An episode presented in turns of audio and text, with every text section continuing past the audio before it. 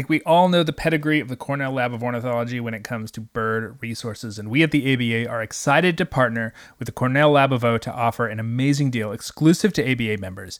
ABA members can now get a 15% discount to any new subscription to Cornell's amazing new Birds of the World resource that is applicable for three years. Birds of the World is a powerful resource that brings deep scholarly content from four celebrated works of ornithology into a single platform where birders can answer all their life history questions for every species of bird they could want. It is extraordinary. You can get more information at birdsoftheworld.org.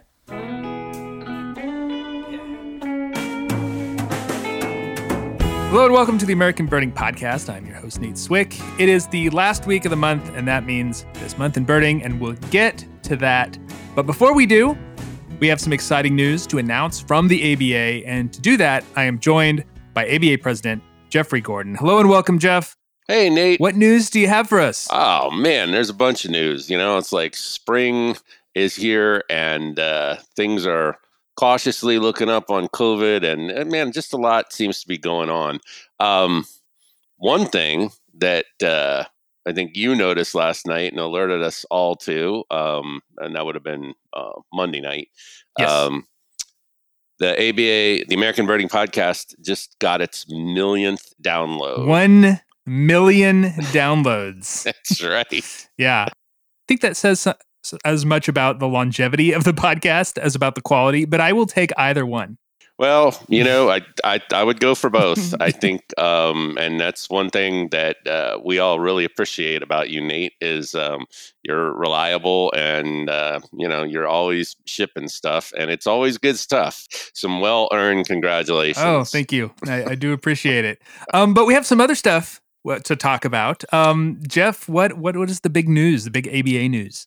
Well, the big news is um, with uh, COVID kind of hopefully on the run. Um, it's it's definitely time to start thinking about traveling again, and um, and that means in addition to announcing some new travel opportunities, we have two new job postings yeah. here at the ABA.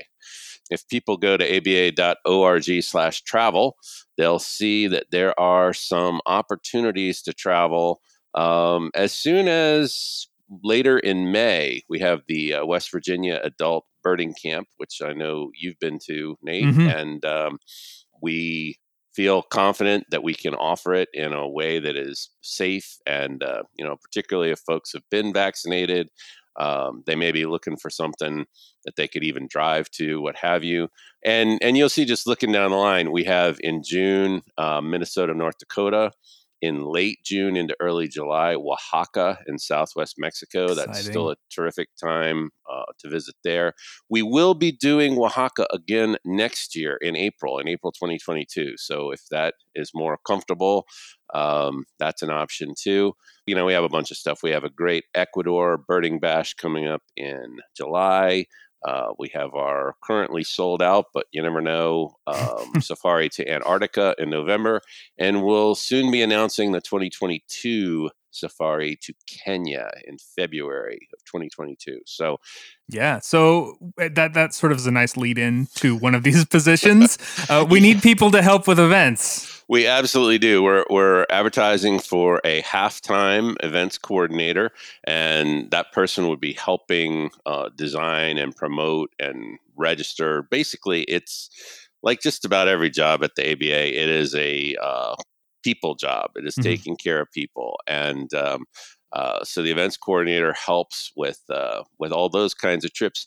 They also help with um, you know, like when we go to festivals and stuff, mm-hmm. you know, also looking for innovative opportunities to do, um, you know, new kinds of trips and stuff.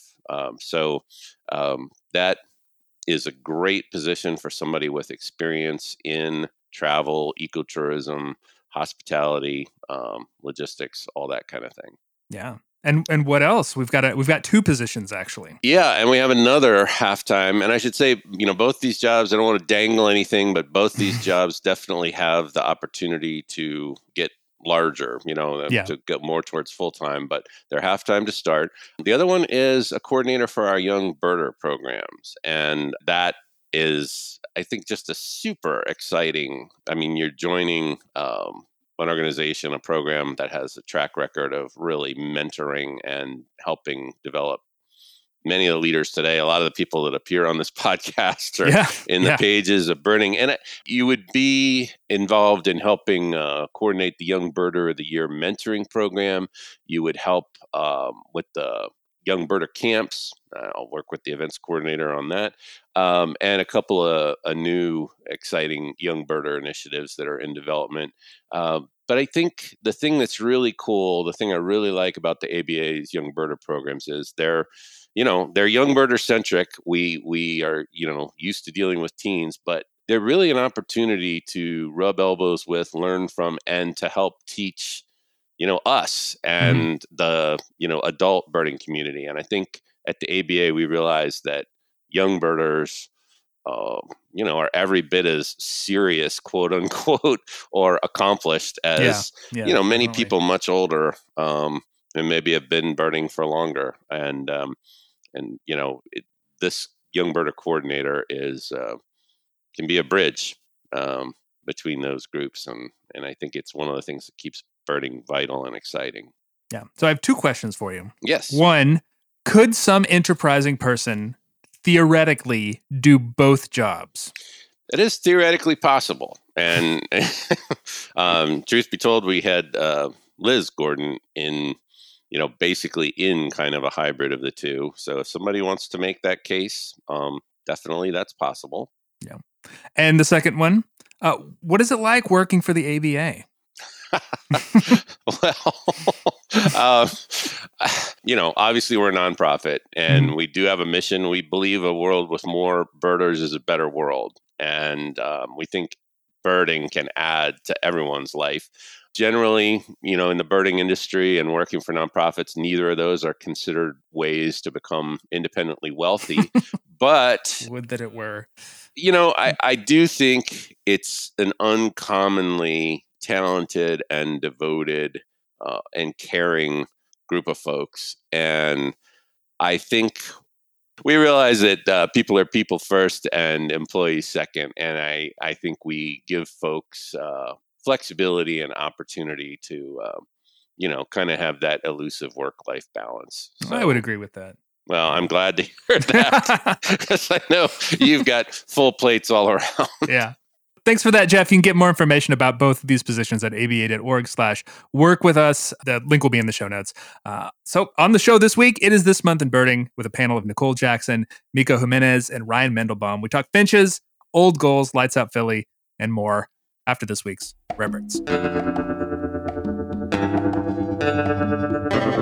This is your Rare Bird Focus for the third week of March 2021. Not a ton to report, as seems to typically be the case this time of year, though I will put out an alert for birders to keep eyes open for unusual cranes among the sandhill cranes that are migrating in huge numbers in many places across the continent right now, as three common cranes have been seen in the last week among sandhill flocks, one in Newton County, Indiana, and at least two near Kearney, Nebraska, both states known for their sandhill flights. Common crane is effectively the Eurasian equivalent of the primarily North American sandhill crane. There are a lot of similarities. Like sandhill crane, common crane occurs in very large numbers. They have a broad range that stretches from Eastern Europe all the way to Eastern Russia, and they have impressive migrations that see them winter in parts of southern China, northern India, Iran, the Arabian Peninsula, and Ethiopia. They tend to intermingle with flocks of sandhills in northeastern Russia, which has a population of breeding sandhill cranes, uh, where a handful just end up migrating to North America because that's the direction that the cranes are going. In recent years, common cranes have turned up in a number of states and provinces. It's not clear how many are over here, uh, but given the nomadic nature of sandhills, one individual could very easily be found in a number of different places as the birds kind of move around. Now is a great time to find them where sandhills are staging as they make their way back north. Common is the most common, obviously, but hooded and demoiselle crane shouldn't be discounted either. The former recently added to the ABA checklist based on an individual shot by a hunter in Alaska, and the latter an unaccepted sighting from some years ago uh, from California that some believe to have been a naturally occurring vagrant. Those are the highlights of the week, but we round up the entire rarity landscape every Friday morning with ABA's Rare Bird Alert at aba.org slash RBA. You can also find us on Facebook. You can join our Facebook Rarebird Group. That's at facebook.com slash group slash ABA Rare, or follow us on Twitter at ABA Bird Alert.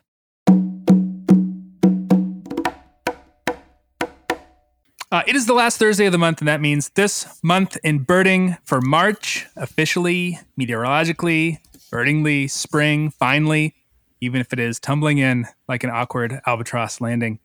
Uh, and to this first spring panel of 2021, I welcome three excellent birders. First up, a birder, environmental educator, and the creator of Black in National Parks Week. Welcome back, Nicole Jackson. Hello, Nicole.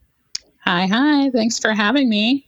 Uh, next up, an outreach biologist for Audubon's Migratory Bird Initiative. He is new to the panel, but not to bird Twitter. Hello and welcome, Miko Jimenez. Hey, thanks so much for having me. Regular listener, first time on. Excited to be here. Fantastic.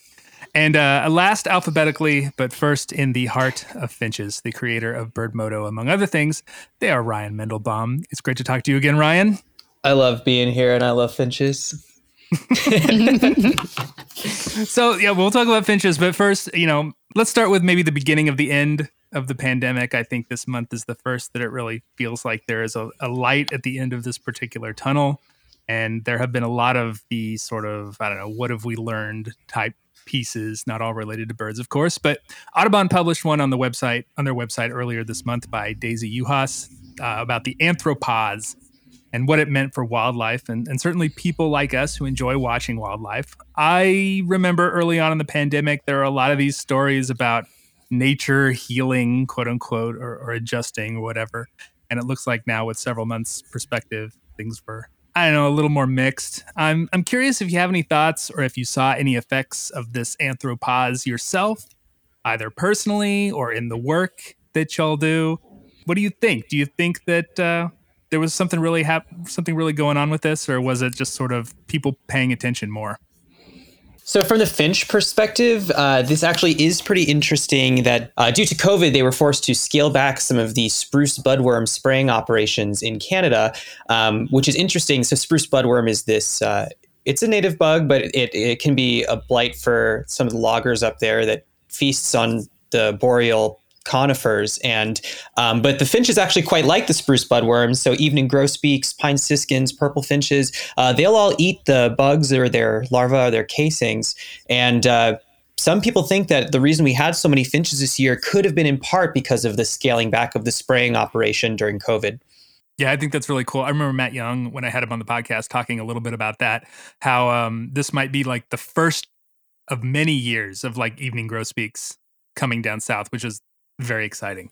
Yeah, and in terms of like, you know, is it is it are there like actual ecological things going on or is it are we seeing things differently because of our own behavior um, i think there's some evidence to suggest like that it is the pandemic has changed the way that we're um, you know viewing nature. Like there was a study that came out earlier this year about how a greater proportion of ebird observations have been um, made in urbanized landscapes um, with the one exception actually being the new york state area. Um, and they attributed that to like a couple things like people kind of avoiding you know the city or urban areas because of how bad it was and also um, you know it was the new york breeding bird atlas. Um, so that might have affected you know people looking at kind of areas with greater diversity of nesting species. But um, I mean, there's definitely some you know some tangible evidence to suggest that it's kind of changing the way that it, it changed the way that we were going out to look at nature. Hmm. I would definitely agree with that. Um, only because I was coordinating um, our Ohio Certified Volunteer Naturalist program and having to switch to uh, a virtual platform to mm. take a courses and get certification forced a lot of the participants to have to um, limit their volunteer opportunities um, that were further outside of central Ohio and focus on more of the urban kind of city parks uh, to do their studying or, or research or volunteering. Um, so uh, I think a lot of the participants were used to going out in more rural, isolated areas, which still happens, but um, I think forgetting about the the importance of like the pocket parks and um, mm-hmm. city parks uh, that are utilized, um, and really tuning into that um, to to like hone in more um, in regards to citizen science. Yeah, and I thought some of the other you know side effects were were really cool. Like they they mentioned that Um, there were fewer road fatalities of birds mm-hmm. this year because fewer people were driving. And, you know, it's those sorts of things that, you know, maybe as we learned, we all learned to kind of do our thing from home. I think people were driving less, people were doing things more. Maybe there's going to be more of that stuff, people working from home and both taking advantage of the nature opportunities in their immediate vicinity. And two, there's less opportunity for those sort of bad interactions with wildlife. Mm-hmm. One thing that I found really interesting about this story was just how complex the relationship between humans and animals are now that mm-hmm. you know given how long we've been affecting the environment. I mean, because on top I mean there were of course a lot of these stories of animals faring better without our influence, but then uh, there were these interesting stories about with with less uh, people around there was more invasive species. There were um, more snow geese that need to be kept in check with uh, with with hunting and and it was just really interesting. I mean, of course, everybody I think by now has heard about this story of the seabird colony uh, where tourists kept the white-tailed eagles away, and so it would lead to more success of the seabirds when the people were actually there. Just yeah, that's pretty wild. yeah, that one really stuck out to me as just like it's not at all how I would, you know, like it's not a straightforward interaction there. And I think that really highlights your point, Ryan, that these aren't really the most easy things to predict um, how our absence will affect wildlife.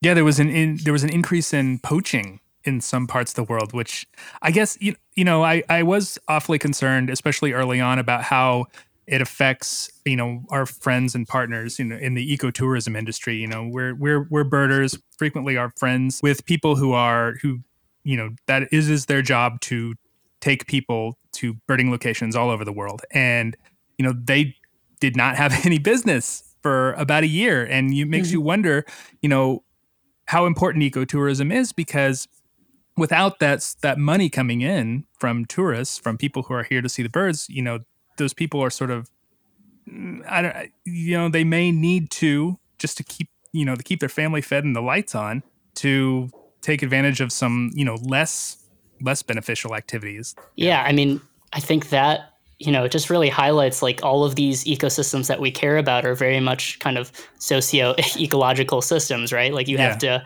the balance of kind of human well-being and um, the well-being of an ecosystem are very much related right? And um, we've seen that this during the pandemic uh, really highlighted in a lot of places. Yeah this winter's been really awesome for a lot of us, um, for especially us big Finch fanatics, because uh, a variety of factors, followed by a crash in uh, mast crops up in the boreal forest, led to a huge eruption in eastern finches. Uh, by now, I think most listeners of the show probably know that, but it's actually been really awesome in the kinds of a fact that people have now been able to experience these birds, but B, there's a lot more interest in studying them and tracking mm-hmm. them. Um, but what's so interesting, and there was a recent story in Audubon about this, is it just shows how hard these species are to track and understand. I mean, they are breeding in relatively inaccessible large swaths of uh, boreal forest or even in, up in the up in the tundra and taiga biomes uh, and then especially in the cases of you know the crossbills uh, they're totally nomadic and so they're not doing these expected movements but they're just moving all over the place. Uh, but that piece did end thankfully with the fact that you know there are increasing numbers of tagging and, and uh, other sorts of initiatives that are going on that we're excited about. But the finches are coming back north so everybody uh, keep your eyes open. They're all on their way back I'm really excited about all this great Finch content, all this great Finch information that has come out this year. I don't know if it's because of the pandemic or just because that you know the the Winter Finch report that Ron Pittaway had done for so long uh, is now in the hands of Tyler Hoar, and you and Tyler Hoar and Matt Young have just done this enormous all, all this work. If I'd known that we would learn so much more about finches now, I, I might have said to Ron to to give up the Winter Finch report years before. No, that's not true. He's he's a he's a he's a, a, a giant in the field. But it but uh, I, I love the fact that there's you know they're they're making as big a deal about the birds returning as they did when uh, birds were coming in the first place. Yeah. And what's cool is so the Finch Research Network, uh, just from my speaking with Matt, who I know has been on the show before, uh, mm-hmm. you know, it's it, it's been a long time in the making, but the the eruption this year, the super flight, really was able to serve as a jumping off point to get a lot more people involved and begin tracking these species and generate that interest. So in turn, you know, while the Finch Research Network's main goal is to begin studying some of its target species like red crossbill, evening grosbeak, the rosy finches um, it's also trying to kind of spread the awareness of these finches um, and the fact that they're climate threatened. I mean, they breed mm-hmm. in these in these habitats that they're going to be losing if uh, if things keep warming. Did y'all have any good finch experiences this year, Miko and Nicole? Um, my experience um, was more so of hearing about the pine siskins and how oh, they yeah. were being affected by salmonella. Oh, right. Um, yeah, that's a big deal right now. Um, I have a lot of birding friends um, more beginner birding friends who've gotten into getting feeders, watching um, from their windows um, or their backyards uh, as part of this. You know, bird watching has become this popular thing um, since the pandemic started, and um, a lot of them are unaware of you know that taking your having to take your feeder down is more beneficial for these finches um, instead of just you know assuming that okay they're going to go hungry or I need to keep them up or you know I won't ever see them again. So that really put thing, things into perspective for me of just, you know, the knowledge around um, how we contribute as human beings to to that activity of bird watching. Yeah, absolutely. I, I know there's been a lot of worry about salmonella down here. Um, yeah, feeding birds is a is a responsibility. You cannot mm-hmm. take it lightly. Yeah. Yeah. Well, to the listeners, make sure that uh, if you have big flocks of pine siskins in your area, take your feeders down. And if you want to have feeders, you need to wash them pretty much every day and only put up as many feeders as you're able to keep washing every day. Miko, did you have any finch stories? Yeah, I mean, I haven't been, you know, I haven't been lucky enough to have them at my feeders. Um, but actually, Ryan was the one who showed me my first Brooklyn um, Red Cross bill. So I think there was at Floyd Bennett Field, they took me around and showed me those. Um, and then I actually just this past weekend I had um, redpolls, common redpolls um, at oh, my local yeah. uh, cemetery. So, you know, they're around Brooklyn, and that's been you know it's been a really exciting year for them for sure. Yeah, the redpolls were the the last ones, if I recall. There have been a couple of them even as far down here in, as North Carolina, but um, yeah, it's just showing up at, at random feeders as they do, um, but not very many. Yeah, it's it's been in, what's been really interesting with the redpolls this year as much as having them around has been they've actually had a higher percentage of hoaries than than is typical. And so hmm. obviously not down in North Carolina, Nate. I'm so sorry. No, no red redpolls down here. but folks in New York State, even as far south as Ohio, uh, even New Jersey actually uh, have had reports of hoary redpoll around. That's pretty wild. So um, you do you think that there we're going to get another big finch year? Because I know that people who are going to get into birding over the pandemic and put up the feeders and maybe even attract some evening grosbeaks. I imagine that they might be extremely disappointed to to find out that that is not what's going to happen every single summer, or maybe it will. I don't know, or I mean, every single winter, I should say. So the way that the Finch forecast works is there's actually a huge network of folks who are observing mast crops um, and up basically the tree, seed, and cone production, and as well as the fruits up in the boreal forest and other boreal habitats. And uh, I think that they're going to be out observing, and we'll see with the next uh, with the next winter finch forecast what and that'll be in september but hopefully with that we'll see and um, will there be finches yeah there'll be some finches but you know the report i wouldn't be surprised if the report said you know this might be a year to go visit the adirondacks or algonquin park mm. if you'd like to see them but well, we'll see we don't know yet we'll all be ready to travel by then anyway so the, the other thing that i think ryan said earlier that winter finches really highlight is just how and that the finch research network actually you know typifies is just you know these species really just highlight i guess how important it is to kind of collaborate and when you're talking about migration research right like mm-hmm. just the spatial and temporal range of these uh, of these species, it, it's not something that a research group can kind of do alone. So mm-hmm. Um, it really it requires like these kind of cross collaborations across labs and across different you know research groups and networks and if you'll indulge me for a second, that's like actually why I'm really excited about the stuff that I'm doing with the Migratory Bird Initiative because that's a big part of what we're trying to do is get a lot of these migration migration researchers, you know, talking mm-hmm. and um, get all that data into one place where we can kind of think about migration um, on a hemispheric scale and uh, you know think about it from that perspective. Yeah.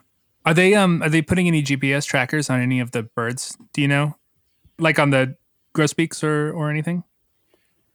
Yeah, uh, I'm Ryan might know better. I'm not sure. I know that there have been like geolocator studies. Um, mm-hmm. I don't mm-hmm. know if there have been any um, GPS studies with winter finches. Yeah, I'm just I'm just thinking of you know when the Project Snowstorm came out when they put the uh, the trackers on the snowy owls, and one of the mm-hmm. amazing things uh, of the many you know wonderful things that came out of Project Snowstorm, one of the coolest things was you know every fall when the birds would get back into uh, cell tower range, all of a sudden there would be this enormous download, this data dump yeah. of all the places that they had been over the summer, and it was just like all these zigzaggy lines all over like northern Quebec and Nunavut and and northern Ontario and all these all these places. I just can't imagine what that map would look like with uh, evening grosbeaks. Although I, I like do they do they are they as nomadic on in the breeding range? I have no idea. So there actually is, thankfully, a collaboration uh, with efforts from the Pennsylvania Natural Heritage Program, uh, and they're also working alongside the Finch Research Network folks that will be looking to use uh, solar powered tags in order to track evening grosbeaks and their breeding origins and sites and stuff. But uh, I think that's all underway right now. So hopefully we'll begin getting data. You know, I guess in the next few years. That's very exciting.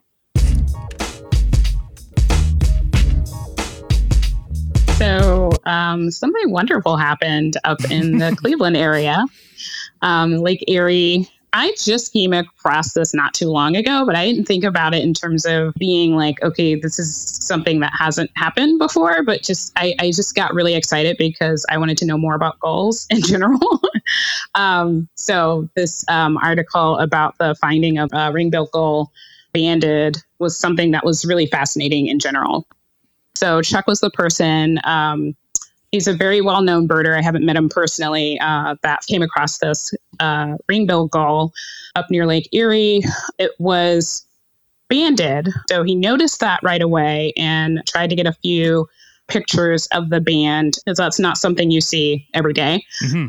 So he was able to and submitted that information to um, USGS Bird uh, Banding Lab, um, and they were able to ID the bird band. I believe uh, that was banded in 1992 in Toronto, Ontario, Canada. And the age, uh, I believe it will be turning 29 in June. and that's the oldest um, on record that they found for the ring-billed gull.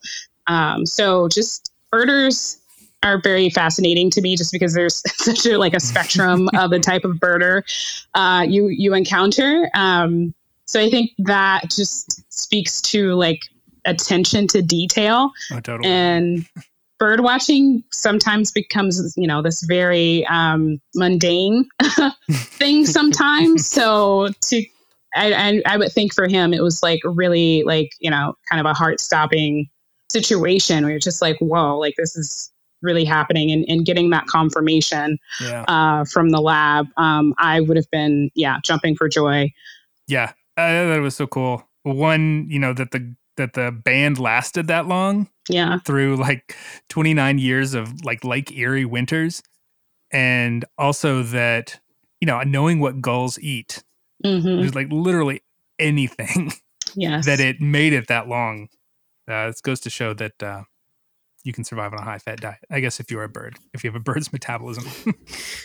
yeah, this story was just so cool to me. I mean, the thing about ring-billed gulls is if you look at their longevity records, it's like five gulls that have lived to be older than 20 and then the mm-hmm. next one is 14 and the next one is 6 right. so most of these gulls are only they're probably living like 5 to 10 years and then mm-hmm. just a couple of these really lucky old ones, but I guess it just shows that there's so little we know about these birds' lifespans that, you yeah. know, yeah. you only can tell if you have people out there looking at these bands. And and by mistake. yeah. Not even yeah. actively. Yeah, I mean the other thing I really like about the story is just it's it's and I think this is kind of what you were saying, Nicole, is just there's so much more to birding than you know listing species or like seeing rare species i think so often that's how we those are the metrics we think of um, Mhm. when we try to measure a bird outing but you know this is the most common right or like one of the most common at the very least goals across the country Oh, and yeah. this is like one of the classic most parking lot goal every, almost Exactly. across the entire continent. Yeah. yeah and so you know this such a cool discovery amongst such a common bird is a really cool thing this makes me think of just like that uh, what I try to promote a lot with the things that I do of, of connecting um, children and just people in general to nature is that sense of um, a spark of of you know that reignites your connection to nature and that's like one of like this is a situation where essentially that's happened like you're doing something you know i'm sure he's been doing this bird watching for decades um, but having that moment where it kind of reignites that passion is just very inspiring to me. So it's, for me, it's more of you know there there might be a kid or a teenager who sees the story and you know gets really excited uh, to want to do bird watching, or they've been doing bird watching and they kind of you know have become jaded in a way um, from from some of their experiences and don't find it as interesting anymore. But it's another way to open up another uh, door of awe and how we you know see the little things and how they can be spectacular Yeah. um, all those small uh, in nature And Yeah. I mean, tying into that, this gull wasn't in like pristine gull habitat. This gull was at the mouth of the Yeah. Cuyahoga River, like Yeah. 100, 200 feet from downtown Cleveland. Like anybody could go out and run into something like the oldest ring-billed gull. Mhm. I mean, this wasn't like, you know, this was just, this was nature in his backyard. Yep. Yeah, we're, we're I mean we're we're lucky that we know it because I mean there's nothing about this gull that would suggest that it's as old as it is. You know, Yeah. rainbow gulls are three year gulls that get their adult plumage when they're like in their third or fourth calendar year. There's nothing that you could look at a gull that's five years old versus a gull that is 29 years old and be able to tell the difference. You know, so there's got to be older gulls out there. There's got to be birds Right. like this out there, but you know, you'd never know.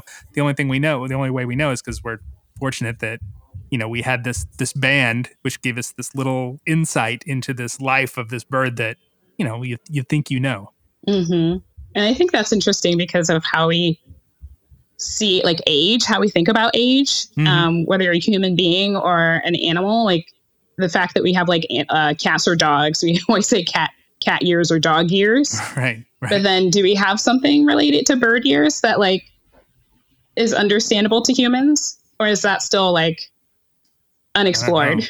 I always thought birds kind of live fast and die young, but then you get Mhm. these these um, stories of you know a 29 year old gull, and of course you know wisdom famously like almost 70 years old and still laying eggs and on Midway Island. The wisdom the, the Laysan albatross. Mhm. So you know we have we have no idea how long some of these, especially larger birds, live. Right. They could. there was a, a kind of a funny uh, interaction on on Facebook about this uh, that involved Alvaro Jaramillo, who is a, a birder that a lot of people who who may listen probably know. He lives in California, and he was basically saying like our our ideas of the lifespan of some of these birds like albatrosses are often dependent on you know how long the the band lasts because it's an aluminum band and they're saltwater Right. birds and it's so corrosive. So the band, you know, just just wears away and the bird keeps on going. And so these birds could be, who knows how old they could be? We have no idea. right. Hey, So fascinating. yeah, So cool. a it's awesome. I want to go out and find like the oldest pigeon in New York City now. that pigeon has seen some things. yeah. Oh, God. I mean, I think most of most birders are familiar with lights out programs, but in case anyone isn't, um, you know, these are programs that are usually citywide and they aim to reduce anthropogenic light um, during bird migration. And you know, the aim is basically to reduce the number of window collisions from migrating birds that get disoriented by those anthropogenic lights. Um, and so, you know, these programs exist in Chicago, uh, New York, uh, Atlanta, Denver, and the latest to join the ranks is Philadelphia. So I think this news just came out last week. And starting April 1st, um, a number of the prominent buildings in Philadelphia are going to switch off their lights between midnight and um, until 6 a.m. And then I think that ends in. Uh, I don't remember when it ends exactly, but yeah. So for spring, this spring migration, Mhm. um, they'll be you know turning off the lights for migrating birds. And um, I think this is largely in response to last fall migration. There was high numbers of collisions in Philly, um, so that really sparked some uh, some action to be taken on that front. Yeah, I believe it's until May 31st. Okay, gotcha. That makes sense. Yeah. Yeah, that's great, especially considering how close Philadelphia is to some of the real migration hotspots on the on the East Coast. It certainly makes intuitive sense that Philly would be a, a really good place to uh, to make sure that that lights out program is working. Mm-hmm. Yeah. Yeah, and I just I love lights out programs. Like I think it's like so one, it's like a pretty low barrier. Like you know anyone can switch off the lights um, from for Mhm. certain parts of the night. But I also think it's like the bigger thing is it's a really important outreach tool, right? Because I think so often urbanites tend to think of conservation as this um, you know far off problem where they can donate Mhm. and do stuff like that. But um, this is kind of a perspective shift where a lot of these, especially like these neotropical migrants, are you know they're they're coming from from South America, Central America, and um, you know that conservation issue is literally flying over your apartment, and uh, it's such a cool thing to tell people. Every time I tell like my friends who aren't aware of this effect or these programs, they're just kind Yeah. of amazed that we get all these kind of crazy migrants from um, Mhm. you know different parts of the world. what I love is that like migration is such a part of the experience of the birds that and it's so ubiquitous that I really encourage listeners to go outside during just pick a day where there's south wind, winds from the south stand on your roof and just listen and I bet you that you'll hear these migrating birds. I mean, I've heard like uh, thrushes and warblers over my apartment in Brooklyn. If you were in Chicago or even on certain places along the Mississippi River or the East Coast, I mean, you'll hear them. They're there. So, I mean, this is a real issue and this is really happening. The idea that birds migrate at night, even that is Yeah. such a like wow moment when you're talking to people about it. Like they're, they're doing what? You know, that it's it's so beyond the average person's conception that the, all this is happening when they're when they're asleep. They think of birds as as daylight animals. They think of Mhm. owls as night animals. So the only thing that would be active is owls.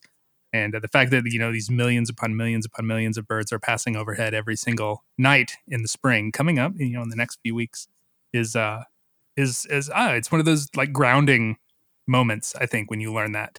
Yeah, and I think for all those reasons, it's a great outreach tool, um, and just a really cool way to engage the public in you know bird conservation.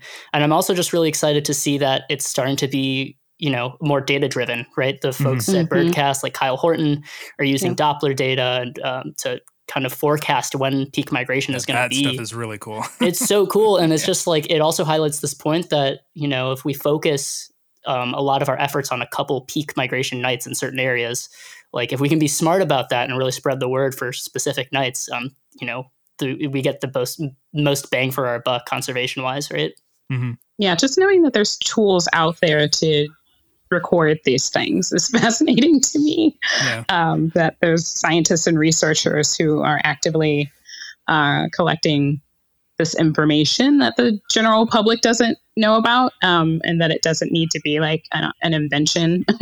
that it's already happening, I think is is really cool. Um, and just having more of that, I, I you just need like more of this stuff in classrooms hmm um, for for youth to to just see they can be a part of that. Um, that you don't have to be, you know, an old older or old scientist um, researcher to to be active or involved in in data collection. Yeah. It is one of the great ironies of uh, of our time. I think that uh, you know our ability to learn so much about birds and, and their movements is, is greater than it's ever been, uh, while their populations are, are doing more poorly than they have. Been. Not to be a downer, but um, yeah, I, I think about that a lot. Yeah, I think that the really big lesson that I hope everybody takes away is just that like it's birds depend on the same planet that we depend on and things that you might not even think about like the weather it really mm-hmm. is going to impact how they're moving and when they're moving and what they choose the routes they choose to take. And you know it's like there are days for example in brooklyn where i'll receive a text from a birder who's been doing this for a really long time. And he's like oh you know it's going to be a really good day for some random bird, Franklin's gull, dovekie, birds that don't belong in Brooklyn. It's like because of the weather. And often they're right. Like the day that there was a day in February where there was like three dovekies that showed up in Jamaica Bay and somebody Mhm. called it. They were just like, yeah, of course there'll be dovekies. The weather is this way. And so just Yeah. knowing that all this stuff is so intertwined is just really amazing to me. Yeah, I have a friend who does that with uh, Franklin's Gull. Actually, was the last one he did it, just like you said, because that's one that seems to be, you know, relatively easy to predict. You know, there's a there's a peak of Franklin's Gull movement, and if there's some really strong winds out of the west uh, when they're moving, then some are going to get blown this direction, and you're going to see them. I got my lifer cave swallow that way. Yeah, I got yeah, my lifer cave swallow. This last year, I was like, I read a blog post that somebody wrote, and it was like, just look for a day of like sustained weeks of sustained southeast winds, followed by the first day of north wind. Go out and look for cave swallow. And I like went out to the shore where a bunch of other birders had all gone because they were like, cave swallows will be here today. And like, yeah, Hmm. cave swallow flew by. It was sick. it's like magic if you can do Yeah. it. Bef- Before we go, I do want to comment a bit on the rediscovery of a thought to be extinct species uh, that is not the thylacine, which turned out to be a gigantic anticlimax. But uh, in Borneo, the black browed babbler, a bird that was only known from a single specimen collected in the 1840s, was rediscovered late last year by two local men. It sounds like sounds like they were birders, uh, but they did catch it evidently, which I didn't quite understand in the piece. Uh, the report does not say how, um, but they did report it to local birding groups. And anyway, it's it is a not to put a damper on what is a fantastic story that um, while it wasn't considered extinct, it was not known for a very long time, and it inspired my question of the month, which is, um, what extinct bird would you most like to see in real life? I would say for me, the Carolina parakeet, Yeah, that's a good one. just because of the plumage, Yeah. beautiful colors, but also it was, I didn't know this was the only parrot species in the eastern US. Yeah. and that makes me sad. Yeah, the thought that there was a uh, a parrot that was pretty widely widely distributed across the southeast, even as far north as like Pennsylvania, New York, is is pretty pretty crazy to me. I tell you, I often think about whenever I watch like a piece of media or read a book or something that uh, is set in like the 1860s or early 1900s and stuff, and like when they don't talk about the passenger pigeon or the Carolina parakeet, it it always kind of makes me it always irritates me because I feel like if those were around, like I would be talking about them all the time. So like, why aren't the characters talking about Carolina parakeets? Why aren't they talking about passenger pigeons? I want to hear that. Takes me out of the moment. I love those like naturalist journals entries that are like, you know, passenger pigeons like blotting out the sun and Yeah. stuff like that stuff's good. and I mean, I guess like I would so to answer the question, I would I mean, it's kind of like a easy answer, but I think passenger pigeon would be a cool one. Mhm. Um, I also think like in the Philippines, uh, there, and this brings up a bigger point of like, but I'll start with my my species. Like, I'd want to see a lot of the fruit doves that have gone extinct. So there's Yeah. there was a huge diversity of fruit doves um, in the Philippines, and a lot of them haven't been seen in a really long time. And I'd really like to, um, you know, try to. I want to see one of those, but that also just I I don't know if like it's been quantified in any way, but I feel like these um, extinct species being rediscovered, it feels like it happens more in Southeast Asia, and like with the degree of biodiversity that they held, and like especially the endemism that they hold. Um, I just wonder that that range holds. Like, I just wonder if that's really a thing. Like, I know they rediscovered a stream frog in um, the Philippines. I think like last year that Yeah. hadn't been seen since 1993. One that's closer to home for birders is like the Gurney's pitta in Thailand Mhm. that was like declared extinct in the 50s and then rediscovered in the 80s. And um, yeah, I don't know if that's a thing or not, but it's just maybe it's just what I'm paying attention to. No, I think that I think that you're right. I think that there is something going on. I don't know whether it is, you know, all the islands and that there's so much potential for diversity and therefore there are all these kind of little lost species that people saw and then wrote down or collected and then no one knows whether it was like a real species or not and there's all there's there's a lot of stuff going on uh, in Southeast Yeah. Asia in terms of that that feels like that's a, that's a real thing not just not just something that you're noticing. Yeah. So for mine, like I don't know if I want to go the New York City angle or the Finch angle because there's Mhm. both of them. But I'm gonna go both. I'm sorry, we have time doing Yeah, it. we got time. Go for it. Yeah, do two. First of Why not? all, in New York City, it's crazy to me that we would have been able to see like great auks just from the city. They were this was part of their wintering range. Like I could have gone on a pelagic trip if such a thing existed in the 19th century and there were just these giant penguin-like auks just there. Amazing to me. So sad that they're gone. But I think that even more so, I wish that I could go to Hawaii as a Finch fan and have Yeah. really Oh, experienced the full diversity of the Hawaiian honey creepers Mhm. it's Yeah. just so just the ecological like honestly colonial catastrophe that's happened on Hawaii just from bringing the invasive species and all of these finch species are going away. And there's so, so there now there's a bunch of threatened ones the, the ones that are Mhm. left. And it's just such a sad thing to see. And you know as a finch fan I just can only imagine what it would have been like to kind of s- just experience the true diversity of all these different finches with all these different beak shapes just to be able to feed on this amazing like plant diversity and Yeah. ecological diversity there but uh you know hawaiian honey creepers are no more Yeah. Yeah, Yeah. there were some really really fascinating ones too. Like the OOs with like the really long Mm. tail. Yeah, too too good. Um there's actually a really good book about extinct honey creepers. It's both amazing and sort of sad. Yeah, the um, think of the Carolina, the Carolina parakeet. The was it last recorded or captive one was died in the Cincinnati Zoo. Mhm. Correct. Um, Yeah. and they mentioned it was the same. I heard it was the same cage as the last passenger pigeon, Martha. Yeah, they it was like a year but it was like a yeah, a few years I think, 1914, 1915. That information alone is just like wow, like just you know thinking about the the it being the only um, parrot species, but then having that connection to another extinct bird is is fascinating. Um, yeah. but also like the hunting um, and deforestation were some of the or a couple of the reasons why um, their numbers dwindled. Yeah, I think they were considered to be a, a crop pest. Yeah, they were very noisy, and I instantly think of starlings. um, but then starlings, I don't know. I feel like they're beautiful. Their plumage is amazing up close, um, but they're intelligent as well. So I think it just you know they get a bad rap, and that's not cool. I agree. It's so interesting also because now today so many cities in north in Mhm. the United States have these Mhm. colonies of monk parakeets, you know, this other temperate weather parakeet. And from my understanding, they're mostly much beloved. I mean, the ones we have Yeah. in Brooklyn, people go in just to visit these monk parakeets. People love having these colonies of parrots. So I wonder it's just like, you know, if only the Carolina parakeet could have stuck around for another like 50 years, like would there have been like people just begging to have conservation efforts to keep them around or Yeah, that's a something? good point.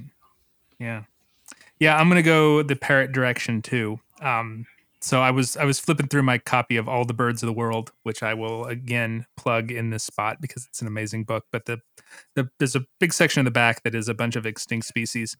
Yeah, there was there was a, a species of macaw in Cuba, Cuban macaw, as uh, you might expect. But the fact that there's, I mean, I've seen macaws in Central America, and they are um, they're they're pretty Yeah. amazing. I mean, just massive, massive parrots flying around making really weird noises. And uh, the, there was a really cool looking one. And the Cuban one was was uh, red and blue and green. It was like just really, really brightly colored. Definitely one of the better macaws for sure. And that would have been really cool to see. Uh, and also, just because we're naming two, and uh, it's my show, and I can do that. Um, any any of the really weird flightless birds that were on islands before people came along and wiped them out. So like Dodo. yeah, yeah. Mauritius. uh, well, the dodo. Like I can't Yeah, even dodo. get my head Yeah. around a bird as weird as that. And there were a couple other pigeons very similar. Um, uh, Reunion solitaire and ele- Mhm. elephant bird and moa and stuff like that. I mean, it's just it is it is sort of sad what we've lost. Maybe yeah. This uh this discussion kind of took a turn that I should have predicted, I suppose. But, um, they're so weird. They're so weird. I think one through line I'm hearing is that there are a lot of um, island species that we all wish we could have seen, which like just makes me um, really want to take a birding trip to some like island somewhere um, and like see a lot of these Yeah. species, you know, before God forbid. Yeah, Yeah. that's right. Yeah. Yeah, well, rails are so amazing like that Right. because uh, rails, especially, are everybody knows, or a lot of birders know that, like purple gallinules, for Mhm. example, rails are just so prone to um, Yeah. to dispersing Rails and and getting pigeons. lost. Yeah. yeah, and so in the, this is what kind of what happened in the uh, across the Indian Ocean and the Pacific Ocean is these rails would just disperse, and then a couple of them would find an island and be like, "All right, I'm going to live here now," and then of course they would there'd be no predators because it's these little islands, and they're like, "Well, I don't need to fly anymore. I'm I'm done." Yeah. Fast forward 10,000 years and suddenly you've got like some weird bonkers rail. And uh, yeah. Well, look at New Zealand. They've got like three or four of them. Mhm. uh, flightless rails that turned into just really strange animals. Rails are so cool. It makes me I love especially the rails that like aren't afraid of people because you know when you go birding and it's like all right I'll, cla- I'll I'll I'll never see a black rail. I'll only hear clapper rails unless you get lucky. But then like you go to New Zealand and yeah, it's just like these silly birds are just like wandering yeah. around pecking at your food and you're like you're a rail. Like what the heck? Thank you so much, Nicole, Miko, and Ryan. You can find them all online. I will have a link to their work in the show notes as well as links to everything else we talked about. I, I hope that the three of you have a really uh, great and birdie April, the first you know real real spring. And uh, thank you so much for for chatting with me today. Yeah, thanks so much for having you. me. It's great. yeah, I love being on here, Nate. Can't wait to talk to you again soon. American Birding Podcast is brought to you by the American Birding Association. Please consider joining the ABA if you like what we do. You know what you get. You get access to our print publications about birds, discounts to our partners, and of course, our thanks as we build that better birding community in the US, Canada, and beyond. Get information about all our memberships, including e-memberships at aba.org slash join. I have some shout outs to make. John Sharda of West Columbia, South Carolina, Andrea Carpio of Costa Mesa, California, Daniel McDermott of Lowell, Massachusetts, Aaron Klanderman of Hamilton, Michigan, Emma Hollister of Brooklyn, New York, Joanna Grant of Seattle, Washington, Chris Stafford and the Stafford family of Goodlettsville, Tennessee, and Daniel Kilbanoff of Washington, D.C., all of whom recently joined or rejoined the ABA and noted this podcast as a reason for doing so. Thank you so much. It really does mean a lot that you enjoy what we're doing here. Executive producer of the podcast and president of the ABA is Jeffrey Gordon, who notes that the Demoiselle crane was named after Marie Antoinette. So it's appropriate that they have been known to eat small, short billed rails, exclaiming, Let them eat crake. Technical production is by John Lowry, who notes that Philadelphia was only convinced to abide by lights out rules when they appealed to that city's love of the Flyers mascot. And from here on out, the twice annual peregrination of birds overhead is, within the city limits of Philadelphia, known as migration. I don't make the rules. Additional help comes from Greg Neise and David Hartley, who, when asked which extinct birds they would most like to see, chose all those fake birds that John James Audubon made up to sell books. Because if you're going to ask for the impossible, why not go all the way? You can find us online at aba.org, on Facebook at facebook.com slash birders, on Instagram at American Birding Association, and on Twitter at ABA. I know I really don't get a say in the ABA hires to fill those new positions, but if I had a choice, it would be someone who could add to our quote unquote office list, which is all the birds in our respective yard lists added together. So, I don't know, Ecuador, maybe? Uh, not too much to ask. Questions, comments, corrections can come to podcast at aba.org. I'm Nate Swick. Thanks for listening. Stay healthy. See you next week.